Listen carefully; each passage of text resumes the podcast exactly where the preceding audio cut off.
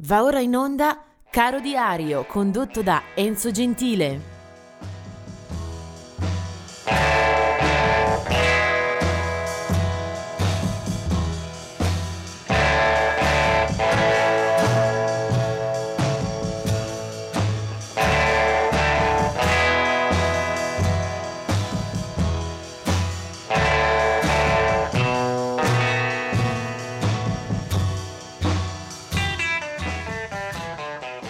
cinque settembre, giornata molto fitta, sono una quindicina gli artisti eh, selezionati per questa pagina di Caro Diario, vediamo quindi di andare velocemente per eh, ricordarli.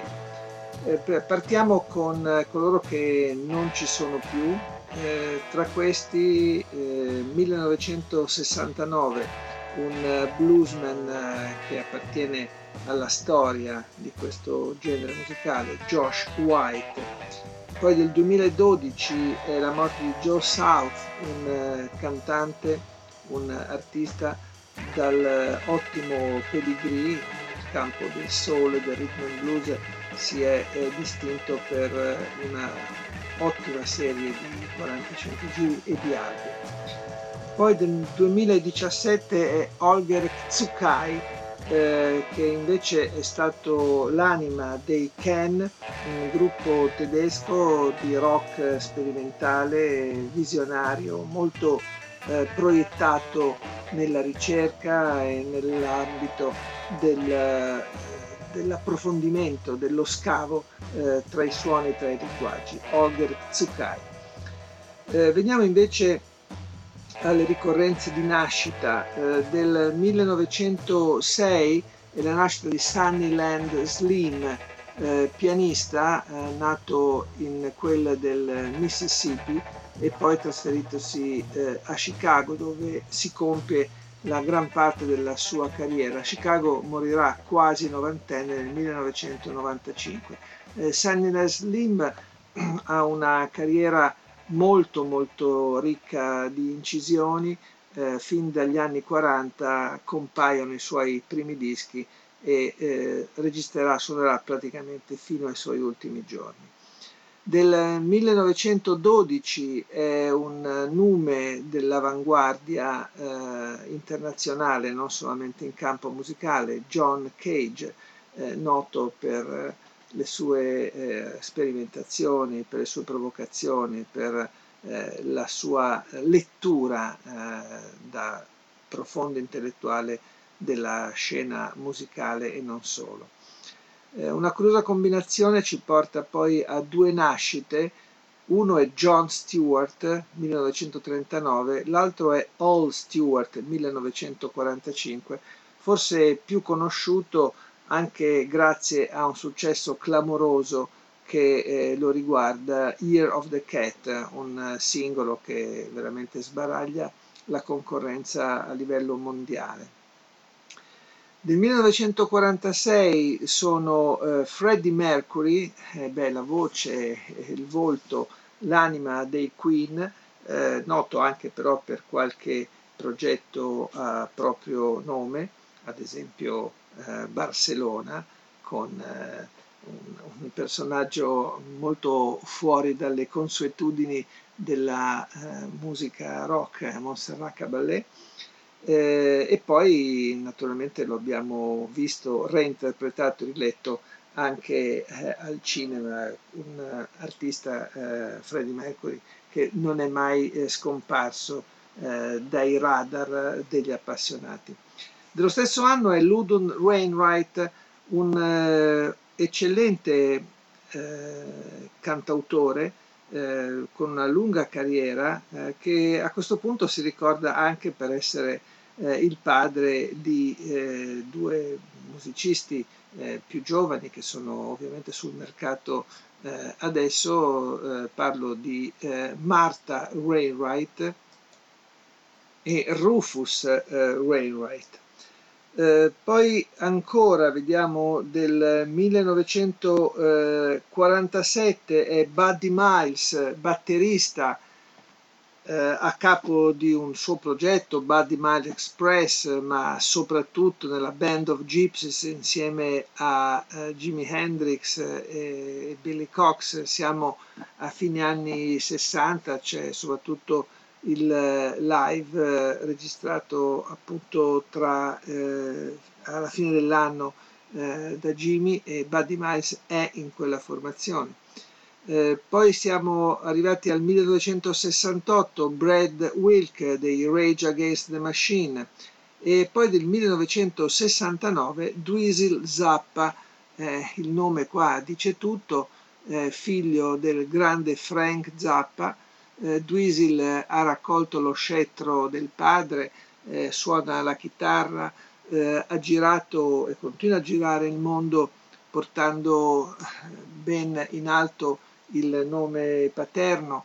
Eh, naturalmente Dweezil non ha lo stesso genio, non ha lo stesso eh, folgorante appetito musicale del padre, eh, però eh, insieme ai fratelli e alla madre, dove pure regna una grande confusione e anche qualche eh, lotta, eh, sono stati poi ripubblicati molti nastri dell'immenso Frank, e di questo in qualche modo bisogna riconoscere il merito anche a Dweezil, che è un ottimo chitarrista, fa una musica che non è sempre ispirata a quella del padre, ha anche eh, raccolto in qualche modo un suono più duro, più aspro, più spigoloso, e naturalmente il nome Dweezil Zappa rimanda forzatamente al massimo eh, tra i musicisti eh, del fine Novecento.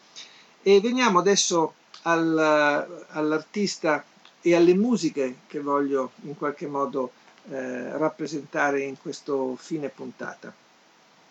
Lui si chiama Clem Clempson ed è un chitarrista. eh, Clem Clempson eh, compare in molti Eh, dischi dagli anni settanta in poi. Lui è nato nel millenovecentoquarantanove ed è un musicista che abbiamo visto ad esempio in formazioni come Humble Pie, eh, poi l'abbiamo visto in tante eh, formazioni anche come ospite, eh, ma soprattutto l'abbiamo visto anche in una brevissima edizione dei Deep Purple, poi negli Huraya Ip e poi come session man, appunto. Eh, però la sua carriera, per quanto mi riguarda, la colloco eh, soprattutto eh, a contatto con i Colosseum, con i quali eh, è rimasto poi per lungo tempo. Eh, nei Colosseum entra a fine sessantanove e con loro registra subito alcuni album eh, molto eh, intriganti, che giustamente conserviamo volentieri nella, nella memoria. C'è un disco soprattutto dei Colosseum mh, che adesso eh, centra la mia attenzione, eh, è un album del millenovecentosettanta, eh, i Colosseum, dove spiccano Eh, diversi personaggi di, di chiarissima fama, da Dick Heckstall-Smith a John Heisman. Ecco, i eh, Colosseum eh, vanno ascoltati ad esempio in questo brano, dove c'è anche la chitarra di Clem Clempson, ed è un brano eh, che avevano scritto Pete Brown e Jack Bruce, quindi eh, Jack Bruce dei Cream. Quindi era un periodo questo di intrecci, di collaborazioni, di contatti, di ispir- ispirazioni un po' a specchio. Bene, questo brano, che ha girato e che in molti hanno ripreso, entra nel disco dei Colosseum del millenovecentosettanta, si chiamava Daughter of Time, figlia del tempo, e questo si chiama Theme for an Imaginary Western. Lui è Clem Clempson alla chitarra insieme ai Colosseum.